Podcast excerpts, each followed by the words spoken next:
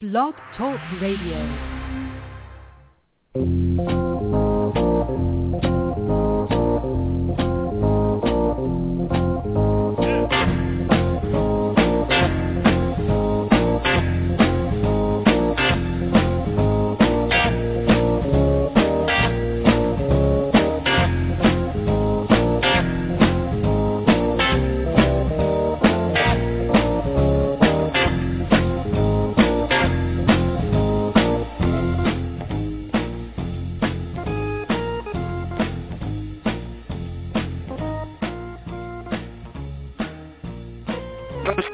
11 via Radio Saigon and simulcast across the country via Blog Talk Radio and later on b3.60.com This is Fanatic Radio, America's premier sports music program. I'm your host, Mike Gardner, and join with me in a few minutes is my partner in crime, the notorious Ben Florin, as we wish you a happy Memorial Day weekend. It's May 23rd, a beautiful Friday here in Cleveland. Flo, how is it in the district? A beautiful day in Cleveland. Does that even exist? It is actually a fantastic day here in our nation's capital. Mid uh, 70 degrees. It was very hot yesterday, but I'm greatly enjoying this weather. As we're about to embark on a, a little uh, three-day weekend for many Americans. That's right. We want to uh, give a shout out to all our men and women ser- serving for our nation and uh, representing the Stars and Stripes. As we have a good show for you on hand, we will talk some NBA playoffs as both Western and Eastern Conference have several days until their next game. I don't know why. We have some NHL we talk. love it. We we love it. we love yeah we love the we love the five day gaps until until the Heat play the Pacers again.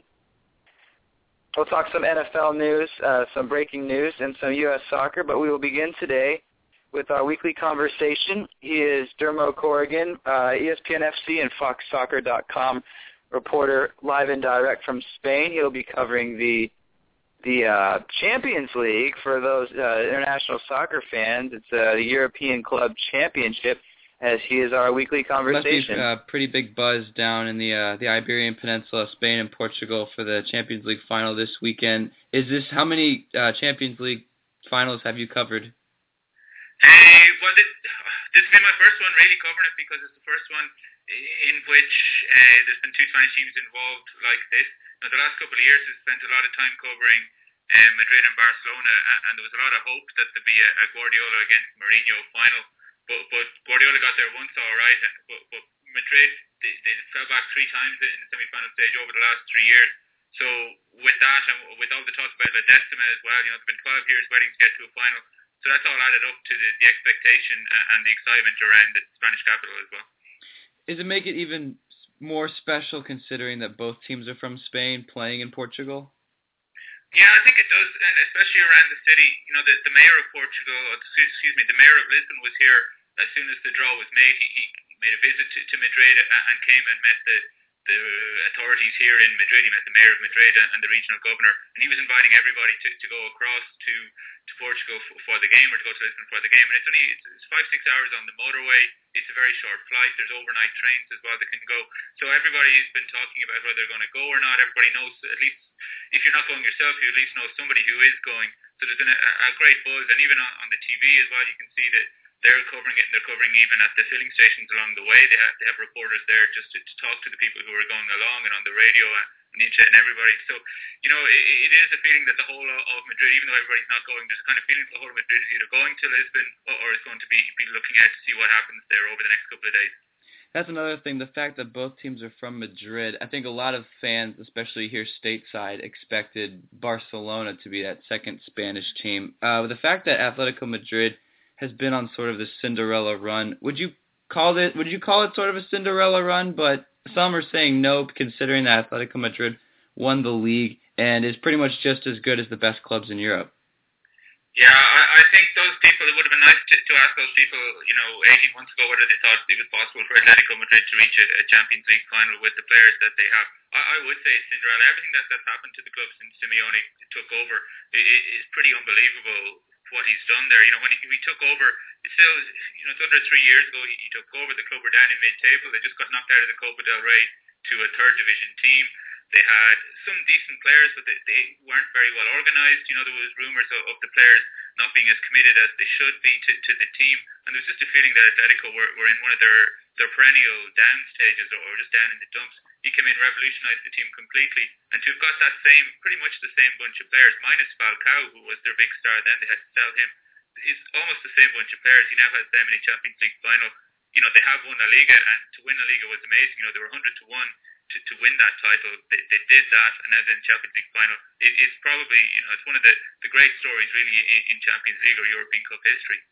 All right, he's Dermot Corrigan of ESPN FC, FoxSoccer.com.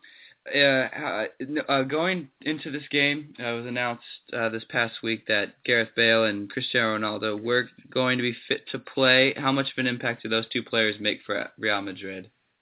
They're vital for, for Madrid for lots of reasons. For, for the way that Madrid played the game, to have Ronaldo and Bale up front, the, the two of them there to, to stretch Atletico is really key. It's also vital from the club's point of view because they're their two big Galacticos. You know, the, the, the two biggest signings. Cristiano Ronaldo is the, the reigning Ballon d'Or holder. He's, he's supposed to be the, the best player in the world, and he's probably the most famous player in the world. Then you have Bale, who's the big summer signing from last year that they spent uh, about 100 million euros, or, or I'm not sure what that is in dollars, but you know, over 100 million dollars to, to bring this guy in. So to have those two players on the pitch is vital. Neither of them are 100% fit. I, I think it's fair to say Ronaldo, especially, he hasn't played now in kicked the ball in, in almost three weeks or, or two and a half weeks. He's only really completed two games over the last couple of months. So there's huge question marks over his fitness. Bale, you know, he, he's been kind of worried by injuries the whole season through, and he seems to be okay. He's been able to, to play while managing the, the, the issues that he has. But to have them both on the pitch is vital from Madrid's point of view, and Madrid fans will be very hopeful that, that the two guys are going to be able to complete the 90 minutes. Is it good for uh, the game of, of football if Atletico Madrid beats Real Madrid? Yeah, um, it, it probably is. Uh, it, it's hard to know what, what's better for the game of football because Atletico they have their own problems. What Simeone has done in getting this, this group of players together to, to reach this stage is incredible. But also the club is a basket case behind the scenes. You know, they, they owe over $500 million. They have huge tax debts. They're not a well-run club. Uh, and Simeone's been able to, to maybe hide that. You know, the, the directors and the president and the chief executive club were able to bask in the glory at the moment. But, but I, I'm not sure exactly how much responsibility they have for how things have gone well. You know, equally the club could be in, in, in a lot of trouble and probably still will be in a lot of trouble. You know, they might have to sell players after the the game is, is over. You know, next season it could be a very different Atletico Madrid team. So it's a great story, and, and for us, you know, for, for journalists or for fans or for, for anybody watching the game, it is a kind of fairy tale story, as you said. It's nice to see these these smaller clubs and these lesser sung players getting to, to get to the final. And maybe you might look on Madrid as the the bad guy in in the tie then because they're the, the richest club in the world with, with can spend money to, to buy the best players in the world. But uh, on the other side, Atletico are not really a model run club, so you you wouldn't want to see other clubs thinking, oh, we can just follow their model and, and not pay our pay our debts and hopefully to, to struggle along to get the way. So there's two sides to it there, I think. And for Atletico Madrid, getting a, a new coach definitely helps. And how psychologically, what does that mean for the uh, the players on the club and sort of refixing the club's image? Because we saw with Manchester United as soon as Sir Alex Ferguson left. Uh, David Moyes pretty much uh, sent them down the toilet. But how much does for Atletico Madrid does a new coach bring in sort of a, a new renaissance to Atletico Madrid? Simeone has done a, a great job, and it's pretty. I, I liken it to what Alex Ferguson did. It's not the same amount of time, obviously, but to, to try and follow Simeone at Atletico will be very, very difficult for any coach. I, I think he's going to stay next season. I don't think there's really any chance of, it, of Simeone leaving yet. But in the next couple of years, I would imagine he'll go to move on and move somewhere else, maybe to Italy. You could see him at, at Inter Milan, maybe coaching there. For somebody else to come in, you know, that's the stuff I was talking about there a few moments ago with the debts and the fact that they, they can't, don't have the resources to hang on to their players to pay the big wages of other teams. It's going to be very difficult for whoever comes in to replace Simeone. And I think that, you know, if you're an Atletico fan or if you like Atletico, now is the time to enjoy it. You know, they've won La Liga, the 50-50 chance to win the Champions League now on Saturday, and these are really the best times to be an Atletico fan, and they might not see such times again for, for a long time to come. And for uh, the other Spanish clubs, Barcelona facing the uh, the, uh, the imposed ban, how much will that affect them in the long run? Well, the, the whole ban thing is up in the air at the moment because there's an appeal in, into to FIFA over the ban, and they've put it off until that appeal is heard. So it could be a case that Barcelona, if they think they're going to get um, if they think the ban will come down in the future, then they, they have to use this upcoming transfer window to do maybe two or three years business, which means that if they have players who are coming towards the end of their careers, maybe Xavi Hernandez, for, example, and they want to try and get a replacement for him, now is the time to do it because if Xavi leaves in 12 months' time, then they can't bring in somebody immediately to replace him. So the ban is being held off, but it's still there in the thinking of the club, and I think it means that we could see a lot of, of big name players both coming and going at the Camp Nou during the summer. All right, we'll get you out of here on this. Who do you have uh, winning on uh, Saturday? If not, what are the keys to both sides? Uh, I, I think key to both sides is which players are going to be fit to start the game and whether they're going to be able to last because there's fitness issues over Diego Costa as well. You know, he's gone for this miracle cure during the week to, to a, a doctor in Serbia, which I'm very skeptical about. So we have to see whether he can play, and he's Atletico's main goal scorer. They also have Arda Turan, who's their best creative player. He, he's a doubt as well. So we'll see over them. Then you, for Madrid, as well as Bale and Cristiano, you've Karim Benzema as a big doubt coming into the game. So a lot depends. Excuse me excuse me, a lot depends on, on which players are able to take the pitch. I still think whatever happens is going to be really, really tight. Wouldn't surprise me at all if the game goes to extra time. Then it might count to who are the best players on, on the pitch at that stage. Uh, best thing I can do for prediction is to say that if Ronaldo plays and if he's fit and he can contribute to the game, uh, I have a feeling he might get the winner, maybe 2-1 in extra time. All right, he's Dermot Corrigan of ESPN FoxSoccer.com, covering the Champions League final in Lisbon this Saturday on Fox. Thanks once again for joining us here on Fanatic Radio. Cheers, Michael. Basically, um, the UEFA Champions League final uh, with Gus Johnson on the call will be this Saturday at 2:45 Eastern Time on Fox and Fox HD. So Gus will be live in Portugal. Uh, very exciting for the majority of the world because uh, apparently it gets huge numbers, and also, also this is the second year in a row where two countries or two clubs from the same country made this final. So enough with that. You can catch it on Fox tomorrow. I'm pretty sure most people will. But speaking of soccer, Johnson and the great Eric Wynalda on the call. Too. That's right. Yep, they will be live from Lisbon. Uh, Atletico Madrid sort of a Cinderella story, as uh, Jamal Corrigan mentioned. They were are thousands and thousands of dollars in debt, but they're on a Cinderella run, looking to upset the economic juggernauts and powerhouse of Real Madrid, which the last time they won was 12 years ago when Zinedine Zidane and David Beckham were on the same team. But that being said, we go back stateside for some more soccer news where the U.S. men's national team announced their 23-man roster, and to the surprise of many, myself included, uh, American America's all-time leading goal scorer and second on most appearances, guess the current active Caps leader Landon Donovan was left off the squad, but here's what Jurgen Klinsmann told the media this morning in a press conference. To anticipate that decision a little bit because uh, we coaches had the feeling over the last few days that we have a pretty clear picture uh, on everyone involved in that process, and uh, we sense kind of kind of that the, this is the right time now um, to also to have those conversations with the seven players that are going to be on standby from now on. Um, so they're still in the picture. Uh, they're not out by any means. If somebody gets down injured, God forbid, but then boom, they're coming back in.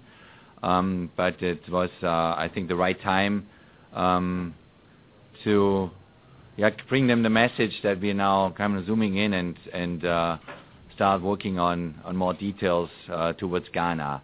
Um, so obviously, you congratulate everyone being on that 23-man list, and you feel um, sorry and you feel uh, with the guys that are left out in that mom- moment, and uh, and you hope for their understanding. You hope for um, for them that they take it the right way, um, that they still maintain available for any moment uh, over the next couple of weeks. Um, so it's kind of for a coach, it's more like a, a mixture of feelings that you go. You know, on one side you're very happy with for everyone, know, being on a 23-man list, and on the other side you feel really bad for the guys that haven't made that that cut in that moment. But it's part of our our work, and um, and they understand that as well. Landon is always in a, in a circle, and uh, was always is always part of the plans, you know. So uh, observing all the players going into that bigger pool over almost three years, you know, brings so many little points uh, into the discussions, and we had many, many, many discussions uh, with the coaches, and uh, and it's a it's a very very tight decision then on all of those seven because you know I mean that's why we brought 30 because it is so tight in all the slots uh, all over the field, you know, and then you just just kind of uh, break it down in the way you break it down as coaches, you know, strengths, weaknesses, a bigger puzzle, entire team, and many many different points. And it's not, and that's what I told every player. It's not, you know, now the comparison between what you bring to the table and the other one brings to the table you as a coach, you have to make a decision based on what you want to execute um, in Brazil, what you want to see, how do you want to build those components into the entire group. Um, and then I felt, uh, uh, we coaches felt like, you know, there is uh, the guys that we chose, they are a little step ahead of Landon in certain areas, you know. It would do it justice if I mention these fields, uh, um, because, you know, where maybe he has a little bit of a weakness, another guy has more strengths, where the other guy has some weaknesses, Landon has his strengths, you know. So it is a very tight uh, race for those spots. Mm. And in this moment now, we feel like the uh, the other players, uh, without naming any of those uh, uh, guys, uh, are a tiny little bit ahead of him, and that's why uh, we. So Jurgen Klinsmann uh, what was supposed to be a press conference to take questions on his 23-man roster basically turned into media members firing shots at him for leaving Landon Donovan off the uh, the squad. Flo, are you mixed emotions, happy, sad, angry? Well, I think it's mixed emotions because uh, on one end, I see what Klinsmann is doing here, and I think, you know, I don't think I think the media for a while they the media loves Landon Donovan, and pretty much the fact that Landon Donovan is off the roster itself is reason why there's the outrage because it's Landon Donovan. And I have no problem with leaving Landon Donovan off the roster if he really is not if all, if him being on the roster was a byproduct of his name and name alone, then I would have no problem with him leaving off the roster. That said, now you're you're more the expert than I am, but I I I think it's hard to make an argument that Landon Donovan is not one of the best players. It, should at least be able to be uh, good enough to make the team.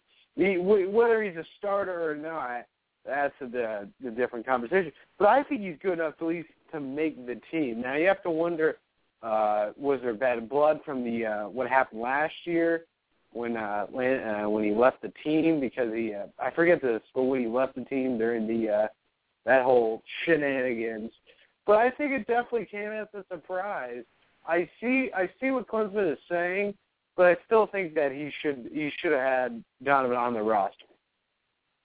Yeah, well, uh, I, I'm pretty sure that whole situation. He went on a sabbatical, basically took a like six month break of soccer, and he yeah. left right when the U.S. was beginning its final round of qualifying for the World Cup. Which, uh, for for fans out there, you uh, that don't understand is you you don't do that. That's basically like like a starting pitcher not reporting for uh, pitchers and catchers and expecting to start on opening day. It's it's something you just can't do. I think ever since that, there has been sort of animosity between Klinsmann and Donovan because you think about it, he's 32 years old, which in soccer years is is very old considering how many games and the travel and everything that runs on a, a player's body from when Donovan originally made his World Cup debut back when he was 21 years old back in 2002. It's there's so many variables, and it's interesting how many one how many uh, inexperienced young guys are on the team. Several guys under 25 years old, which yeah. hasn't been like that since 2002. And then there's five German-born players, which many are saying are only on the team because Klinsmann's German. Uh, so that is the 23-man roster. They will play Azerbaijan on May 27th in the Road to Brazil send-off series. Interesting, Can't wait no for Donovan. that, the big uh, United States-Azerbaijan rivalry. Can't wait. Yeah, I think the first time they've ever played each other, that'll be uh, in Candlestick Park and on ESPN2 oh, great, great venue. Jeez. 7 o'clock. So that's our uh, soccer news. We'll actually have more soccer news coming up later in the second half of our show. Not about the U.S., though, but about another country. As we move to the NBA playoffs, where the Eastern Conference Finals, after Game One, Flo looks pretty nervous, seeing that the Pacers were able to put a stranglehold on the Heat, but then LeBron came back, tied the series up at 1-1. And now, even with this long break, because I believe Game 3 isn't until Saturday, Yep. uh, Paul George is still uh, highly questionable. Could that is that easily uh, turning the tide for the Miami Heat? definitely it's going to be what's interesting. And you know, we, we I think it was Bomani Jones, and ironically, you said that Paul George is highly uh, questionable. Well, Dan Le Batard is highly questionable. And on the highly questionable show I was watching yesterday at the gym, uh, they were talking about Paul George, and Bomani Jones made the point that the Pacers have a history of at least of late being very having very questionable concussion tests. You saw Hibbert, you saw Stephenson, if I recall correctly, in that they basically said that guys were cleared to play and they really should not have been. They had a uh, concussion.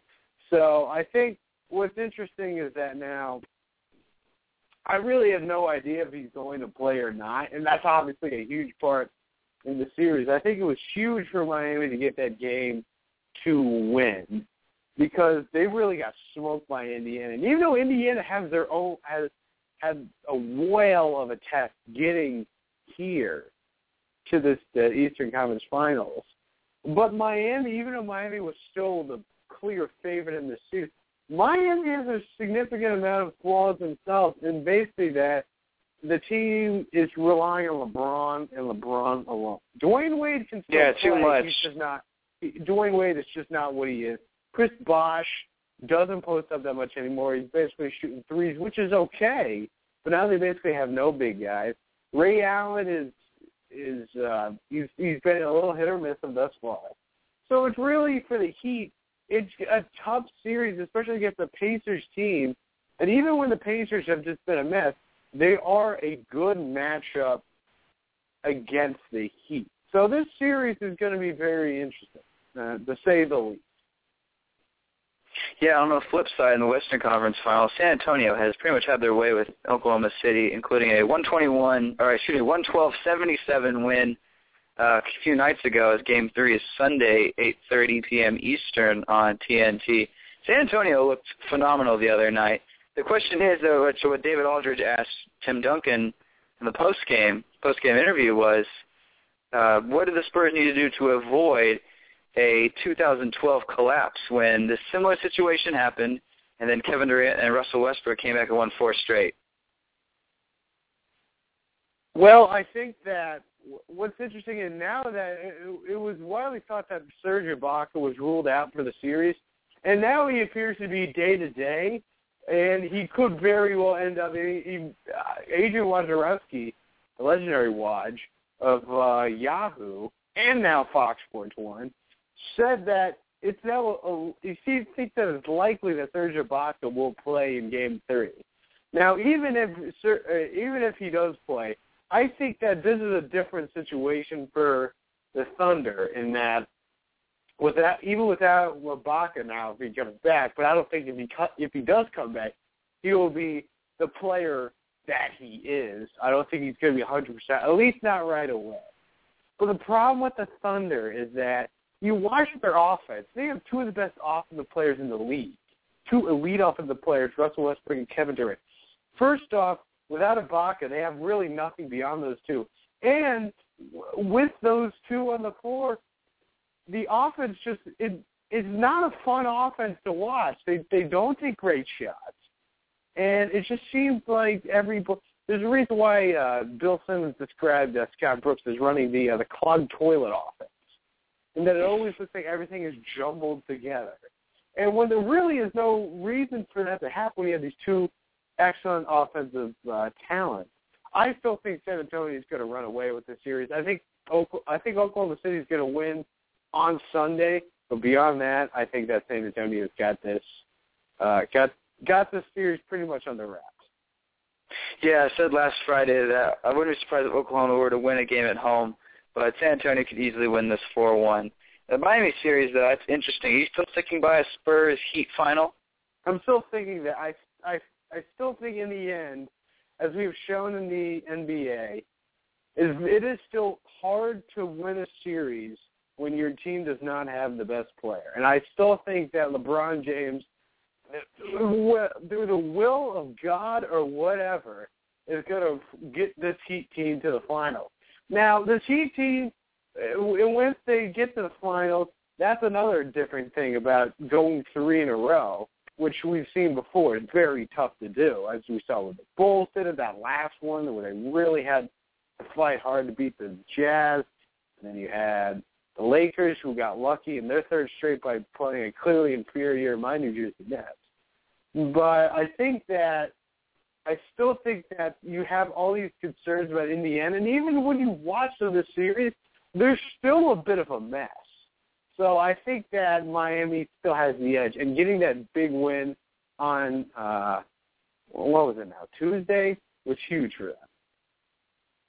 Yeah, because it's, it's easy to beat the Heat once or twice. The fact that the Indiana has to go four times to beat a, a Miami team with with one of the best players on the planet is easier said than done. I said last Friday I wouldn't be surprised if Miami were to win this in six games, maybe pushing a seventh game, depending on how well Paul George does.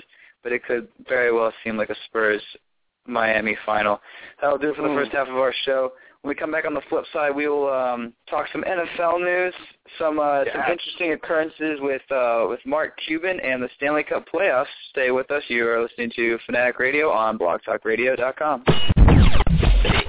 It's Fanatic Radio. Even with the way they're playing, we could go undefeated. The reason you wake up on game day and put on your team's colors. Fanatic Radio on Blog Talk Radio. Fanatic Radio is America's premier sports music program. It's an essential part of our society, like hot dogs and Cadillacs. With Mike Gardner and Ben Florence providing unique insight from the wide world of sports. He should just retire so we can dip him in bronze and ship him to the Hall of Fame. Playing only the hottest music. The only thing we ever play on the show is Motown and R&B. And always striving for perfection. We're climbing the ladder to success escalator style. Yes! See for yourself. Check out Fanatic Radio only on Blog Talk Radio. Just a reminder, listeners, uh, 22 Jump Street, uh, starring Jonah Hill, Channing Tatum, and Ice Cube, is coming out in theaters June 13th. In 22 days. What's up, dog? We're back. It's more shocking, more explosive, and more satisfying. oh, how you doing? You were thrusting so hard, I thought your hip popped out. Damn! 22 Jump Street.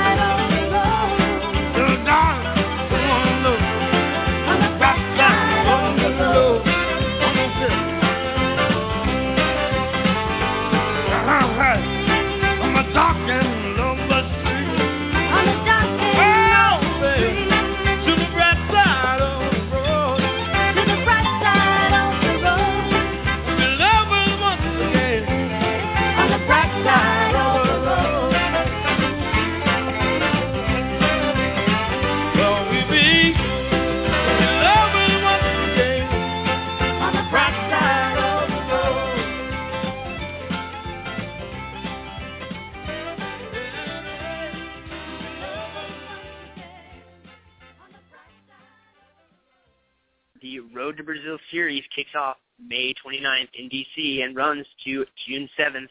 This is everyone's last chance to see the stars before they head off to Brazil. Make sure to buy your tickets now today at www.roadtobrazil.us. It's Fanatic Radio. Get ready to bring the pain! the reason you wake up on game day and put on your team's colors. Fanatic Radio on Blog Talk Radio.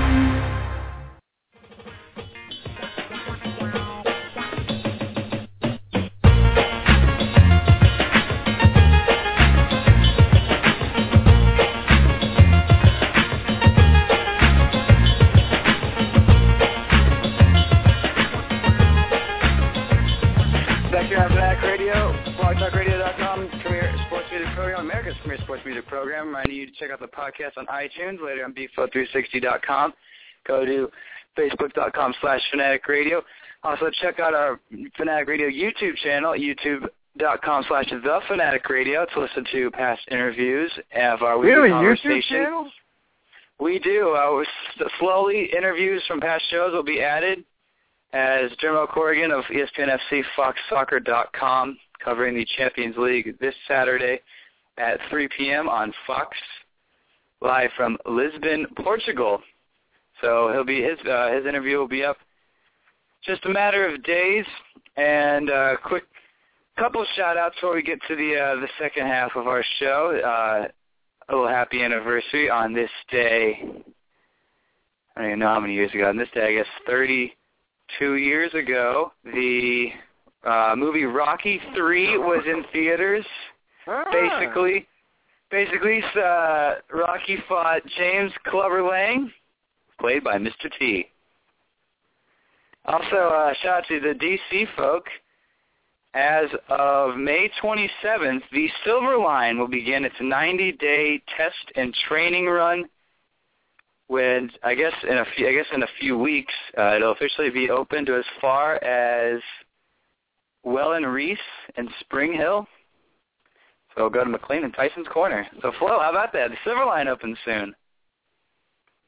I mean, uh, absolutely. I mean, I've been excited for the Silver Line ever since they announced that damn thing. And we all know how uh, infrastructure projects generally go in this country. They fester around for some Oh, years. yeah, right. They get they get finished like halfway, and all that. I mean, hey, if uh, we had infrastructure projects go the uh, the way that that were planned, traffic on the Beltway would not be that bad. But I mean, you know, so be it. But I'm excited. I know you're excited, and well, actually, I don't know if you're excited because you're not here. But I'm excited. Pretty. You give me a reason to go back. Well, Why not? Yeah. Uh, we- hey, yeah, you know, you could so that you could fly into Dulles and then you can get on the metro. Yeah, and least until for that 2016 though.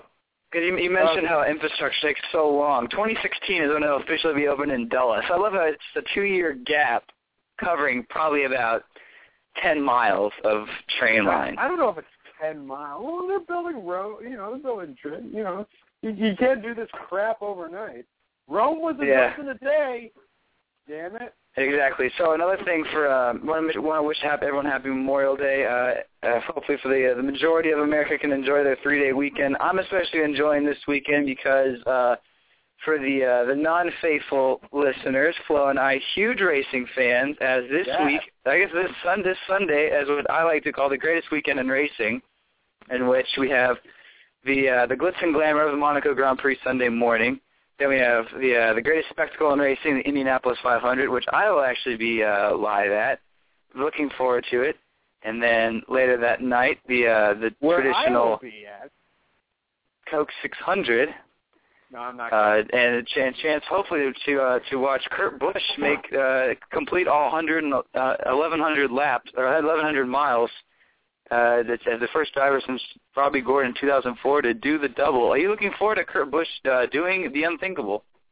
Absolutely. I, I've we've been waiting a few years now, several years actually, for someone to do the double. That that we you know there was a time when they moved the Indianapolis 500 start time uh, to what it was like two o'clock for a while, and then they moved it back to noon, and the noon local start.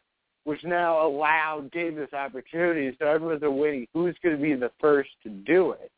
And a lot of people thought it would be somebody like Robby Gordon, uh, who had o- uh, oval experience, or maybe a Danica Patrick, who you know was famous for IndyCar experience.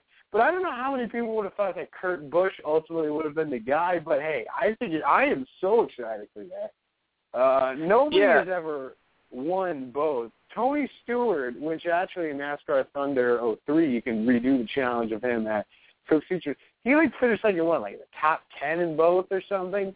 Or he won the pole. Yeah, he, he finished. I think it was six. I think it was ninth and third were his two finishes in 2001 or maybe 99. So- because those are the only two years he completed it. So I don't know. I, it would be. I mean, it's, this is an accomplishment in and of itself. But if he were to win both, that would be insane. I don't think anybody's expecting him to win. But he has shown pretty racing, and he's running for a very good team that knows their way a little bit around that race course.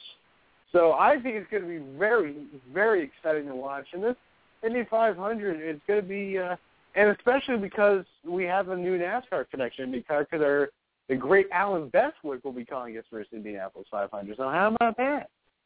That's right. The the, uh, the new voice of racing, other than Mike Joy. We love Allen Bestwick. I'm interested to see we how he does in uh, the late Marty Reid. He passed away. I know, right? I know who you are. Um, I love to see Kurt Busch do well uh, in the 500 because um, he actually wrecked in uh, practice, which is Yeah. kind of a good thing uh, because he, one, he was racing Marco Andretti's backup car, which is probably tuned better than the actual car he was driving, and also he even commented um, when he appeared on the uh, the Sports Illustrated Now live show on on on the web. He was saying that it's good that I see the how far I can push the limit because that's it's it's very it's it's such a delicate line when you're racing an Indy car. Yep. Going in in those turns when there's literally just one lane you can go, and inches away from just marbles. yeah, and then it completely just smashed his car into the wall, which is exactly what he did. But uh, good that he sort of knows his limits and limitations. So uh, wish him the best of luck. Uh, we'd love to, love to see it. Of course, uh, we'd also love to see an American in victory lane. Uh, Yeah, Ed Carpenter's on the pole for the second year in a row. So we'll be waiting with bated breath as the 500 starts uh, noon Eastern on ABC, and then you can swing on over to Fox later that night to watch the Not- Coke and don't forget, 600. the Monaco Grand Prix is on NBC in in uh, what seven thirty in the morning. So you got a you got a Yeah. whole day race. You can literally would go straight through. Don't even have to leave the couch. Uh, who who doesn't? Who's not going to love it? Exactly.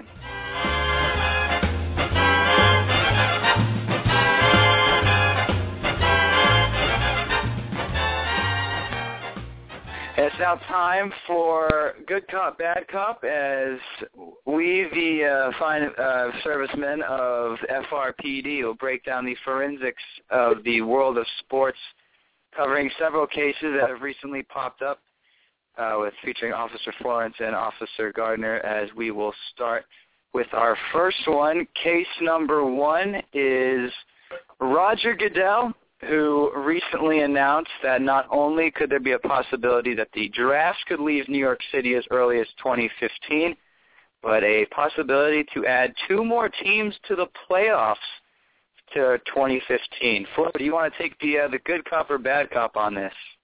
Uh, I well, it's it's interesting. I, I want to take the good cop of moving the draft around. I've been to the draft in New York one year. It was a really hard thing to get tickets to before because they you only get them like the day of, and you have to wait in line. But we didn't do that. My dad knew some people that knew some people, which is always always a great way to go about life. But I, and I, but I think moving the draft around makes it an even bigger event. I know Chicago's pushing hard for it, putting in McCormick Park. I know Jerry Jones wants to do it and get like eighty thousand people going nuts. And um so I you know, even as a New York area guy, even though I'm ready to come to Jersey, I have no problem with them moving it around, making it even bigger event. You see this in the NHL. I don't think that New York should have a lock at all of these big events like this. I think they should move it around and cycle it through and bid on it like the Super Bowl. That said, uh, in terms of the expanding the playoffs, I think it's a horrible idea.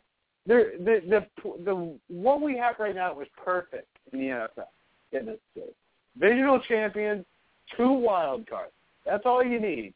This is total greed by the NFL. They want to get some more money out of the TV partners, which is fine, but it's like you know, as as Mike Francesa famously said, you don't you don't want to kill the golden goose, and that's where you have to fear the NFL could be doing with expanding the playoffs. And who knows? Maybe they'll finally get that extra team, that other uh, um, a team in London, and all that trash. So. Yeah, I was going to take the bad cop on this, especially for the playoffs, because uh, Giants owner John Mara said uh, that we've said his team that famously beat the undefeated Patriots was nine and seven when they won the Super Bowl, and he was basically saying some could you could even say a seven and nine or a five hundred team could win it, which is is completely barbaric. It's a hundred percent monetary gain because uh, the the players at the mothership basically want to get involved in several playoff games because I don't think they host playoff games. Well, and of course, will be getting it's sad one, because the NFL will take point. it. They are they they will be getting one. I think I don't think this year, but at some point either this year, or next year, or even a year further, they will be getting another. So Yeah, it's a hundred percent money. Same with the draft. The only reason why I think it is in New York is because the league's offices are in New York.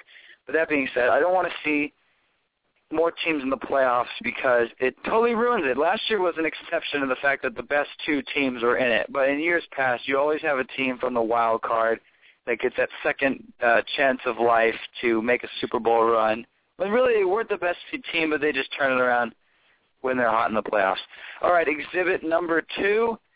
A girl named Lucy Li becomes the youngest U.S. Women's Open qualifier for the golf tournament in June. Mind you, she is 11 years old. I'll take the good cop on this because many have the. There's been a huge ethical debate whether a minor should be competing in professional sports, especially one as young as 11 years old. That's way out of the line because they set up all these amateur tournaments.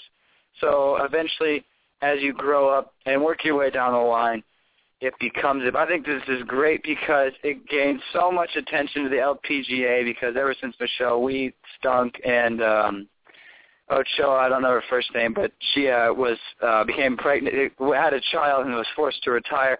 And ever since Annika Sorenstam got married and had Yep. a child as well, it's it's it's a good it's a good stunt to uh, have her in the tournament because it gains so much interest.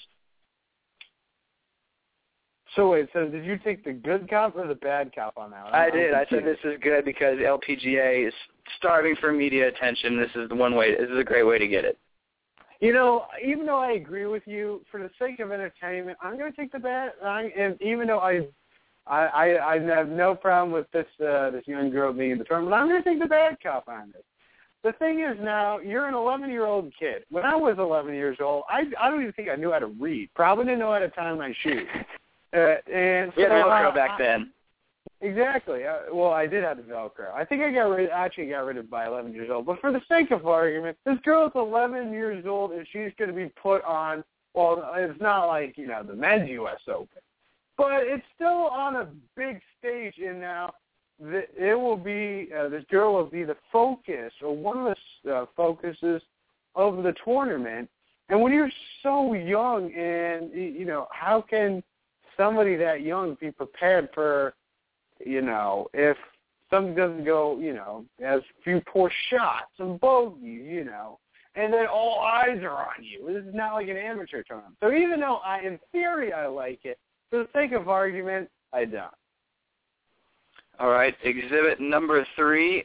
Dallas's own Mark Cuban, who had these interesting words to say to Inc. magazine. with that progress comes a price where we're a lot more vigilant in what we and we're a lot less tolerant of different views. And it's not necessarily easy for everybody to adopt or adapt or evolve. I mean we're all prejudiced in one way or the other. If if i see a black kid in a hoodie and it's late at night, I'm walking to the other side of the street. And if on that side of the street there's a guy that has tattoos all over his face, white guy, bald head, tattoos everywhere, I'm walking back to the other side of the street. And the list goes on of of stereotypes that we all live up to and and are fearful of. And so in my businesses, try not to be hypocritical. You know, I know that I'm not perfect. I know that I live in a glass house and it's not appropriate for me to throw stones. And so when I run into bigotry in organizations I control, I try to, to find solutions. Cuban uh, eventually apologized to the family of Trayvon Martin because many were saying when he made the uh, the, the black kid in the hooded sweatshirt, it was a, a direct shot at him. And of course, Flo, which side are you taking on this in light of the whole Donald Sterling mess, sort of clearing up in the public domain? Do you take the good cop or the bad cop? You know, I'm going to be the good cop on this. You know, I give Mark Cuban a lot of credit it's so hard these days to have a real frank discussion about issues of race. And it's easy for the two of us to say because we're both white. But I give him a lot of credit for being frank, being uh, showing a lot of honesty, and it's 100% true. We do have our prejudices in society, and a lot of that is the way that people are raised. You know, if you're a lot of times, if you're raised in a community where you're, not exposed to different, you know, forms of diversity, whether you live in an all-white neighborhood or an all-black neighborhood. You're not used to interacting with the other one, so then you have you're a little more, you know, you're a little more on edge. The one thing I have a problem with, and it's not even a problem, it's just the choice of words that he used.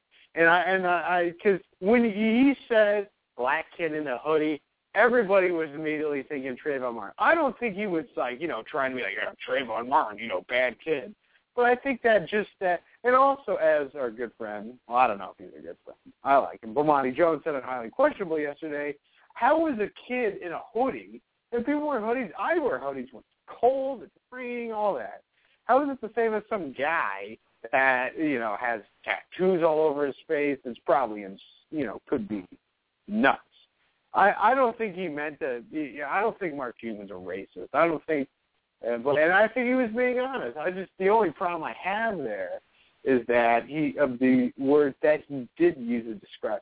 But even again, in today's day, he can't have a really a good discussion on race anymore. So, or maybe we never have been able to do it. But I give Mark Cuban a lot of credit for being honest, being frank about it. So. Yeah, the, the, the backup for it, I mean, I still, I'll stick by Mark Cuban uh, because he's always a man. It's true. Is where the backup about it is definitely 100% the timing because we're just coming off this this whole Donald Sterling thing, which apparently news stories have leaked saying uh, there's text messages being released, and that his uh Miss V, the mistress woman, um, probably uh, set him up after uh, several exchanged text messages made her very angry, and of course the uh, the the uh, quote unquote passing of the franchise to Mrs. Sterling, in which I love how they're trying to go around it without getting the NBA's owners to vote on it. It's just the timing. Because if Cuban would have said this sometime during the summer, I don't think it would have been as he would have gotten as much flack for it. But uh I don't think he would have gotten the, the saying goes yeah, this exactly. The saying goes, you know, there's time and place for everything. I think his timing was just off. And of course, after the whole Donald Sterling thing, now everyone's going to pull the race card. Just a lot of bad timing. But I agree with you, Flo. I stick by Cuban. The fact that one, he apologized, had no intentions, and um, you know, I'm glad he, uh, a guy of his caliber said it because usually when players or certain personnel come out with things like that, uh, they're immediately fined or chastised. But of course, Mark Cuban has so much clout and respect. It's sort of uh, it'll sort of be in the water for a few days and then go away. And then our final uh, uh, exhibit is Jurgen Klinsmann, who we talked about earlier, uh, did not take Landon Donovan, but opted to take several players of a very young age and very limited experience. It's a normal process within every team, every sports team, that um, the youngsters try to find their way into the group, you know, try to figure out how this all works, and obviously kind of stand a bit in the back of the line and and uh, and ask questions to the more experienced players. I think they're all uh, those couple of youngsters that we have. They're all very curious uh, guys. You know, they want to learn. They are ready every day. You know, to work hard and and make the next step. Um, so it's a normal process to bring them through. Like you know, in every cycle, every World Cup, you have a couple of them growing tremendously during that World Cup uh, period. I think uh, um, compared to maybe 10 days ago, and then we maybe have that discussion in three, four weeks then in Brazil and Sao Paulo, um, you will see a very interesting process going on with these with these young players, and uh, they're up to the task. Uh, obviously, emotionally, it's it's a lot to handle, um, but we gotta run them through that uh, process. They're ready for it. Klinsmann was very uneasy when uh, when the media asked him about the uh, the lack of inexperience. Flo, would you take a good cop or bad cop on this? You know, I'm going to give uh, Klinsmann a little bit of credit here. Like I said, I I, I would have put Donovan on the team, but I'm also not the coach. And and Klinsmann had, did this before with Germany in the early 2000s, and he had a lot of success with it and helped build the team forward. Oh, I, I disagree with the the point that pe- that I've heard people make. Are well, because we have this tough draw, and he's basically building for the future.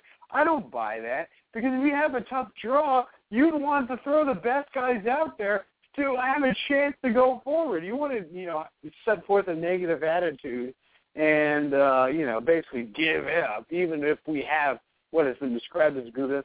But I think it's a good idea. You want to get some speed, and you know, if you have inexperienced guys out there, then they don't. You know, it's it's it's a risk and reward. Sometimes they can't handle the pressure, but sometimes they're so precocious that the pressure doesn't bother them. So I I give Klinsmann the uh, the benefit of the doubt here, and I think he made a a fair choice even with the Donovan which, which I don't agree with, but let that be. From from a uh, from a soccer enthusiast uh, perspective, I support him 100%. I've been behind this guy since day one, and the fact that every decision he's made has been met with with uh, like debate and uncertainty, but it's always full circle back.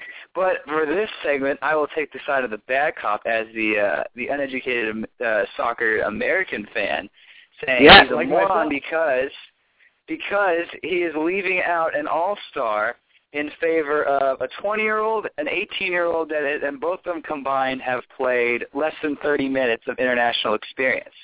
So, so you mean to tell me that he's bringing all these unexperienced guys and a pretty weak defense in midfield when they go up against a German team who is second best in the world and a Portugal team with one of the with the best player in the world in Cristiano Ronaldo.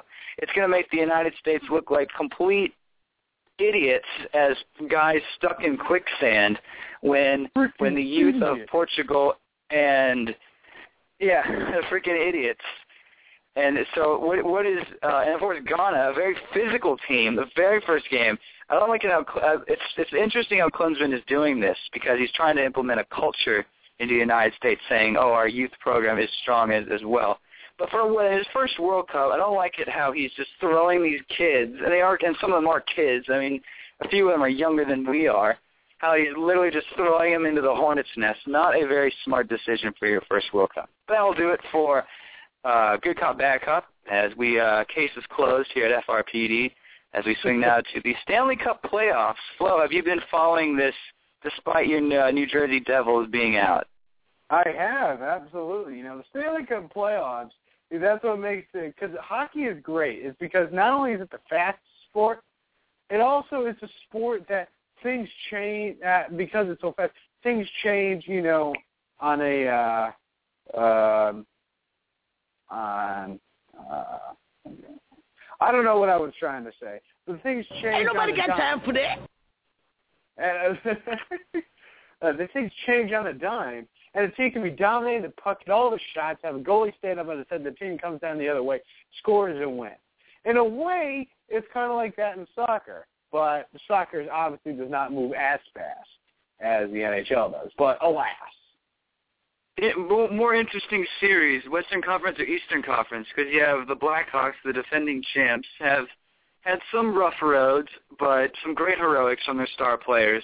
And then you have the Rangers and Canadiens, who have come out of nowhere. Montreal upset the number one seed uh, Boston Bruins, and then the Rangers beat the uh, the highly favored Crosby-led Penguins in Game Seven. So now both these teams are duking out. Which series uh, has your most attention?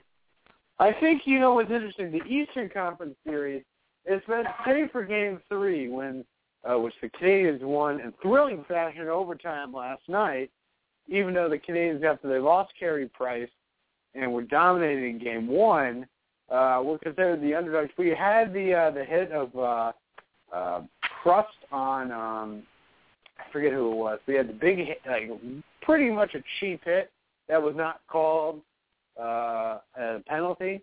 And then you had the Car- uh, Dan Carcillo, who's really not much of a player, but Carcillo, and you had the thing with him uh, getting taken up with the linesman. Now he's suspended for ten games, and the fact that you have uh, two original six clubs, and you have a Rangers team that's won one cup in like seven years, and you have another team in the A, the Aventur that are really the kings of the NHL, but they haven't won a cup in my lifetime. So, and and that's not to say that the Western Conference, which has been great between Chicago and uh, Los Angeles, but maybe it's just a little bit of East Coast bias on my part. But you know, good good hockey all around. Blackhawks has been a very fun team to watch. I mean, for the few games I've seen, I actually saw the game six win when uh, Patrick Kane was able to uh, win in overtime. I'm surprised how consistent the Blackhawks have been for about three years. It, it almost Mm. reminds me, from from a basketball standpoint, of the San Antonio Spurs. How they've made very little changes. They're old. They're again not old school because a lot of these guys are pretty young, but their uh, the consistent leadership has has been phenomenal. In the fact that uh, Patrick Kane, Jonathan Toews, guys that have been in situations like this before, are able to get the job done, much like we've seen from San, the San Antonio Spurs with Tim Duncan and Tony Parker, who these guys are in their 30s and are still cons- uh, going at day after day in the playoffs, just playing their minds out. I could easily see a Absolutely. Hawks Rangers final, which would be great considering you have two major cities, and then the entire New York metroplex just gets so involved and thinking this is the uh, the days of uh, of Mark Messier, your boy Messier. Brian Leetch. Doesn't. Yeah, yeah, exactly. Uh, so now as we go to the final uh, parts of the show, interesting story I want to send you away for. Did you know that the uh, the Mexican national team, their head coach is refusing to have their players not, refusing to let their players eat beef, have sex, and drink alcohol. If you were a head coach, would you imply those same rules?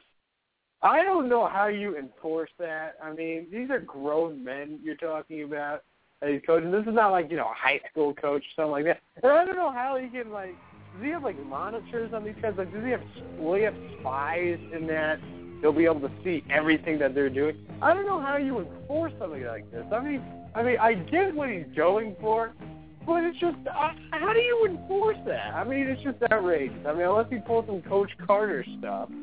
But even Yeah. then, you know. Block on the hotel. We love All right, so that'll do it for. Yeah, that'll do it. No Samuel. Jackson. That'll do it for this episode of Fanatic Radio. Uh, wishing everyone a happy Memorial Day from Notorious Ben Florence. I'm Mike Garner. Check out the podcast on iTunes. Go to bflow360.com. Check out our YouTube page for all of us. Uh, this has been Fanatic Radio on Blog Talk Radio. Thank you.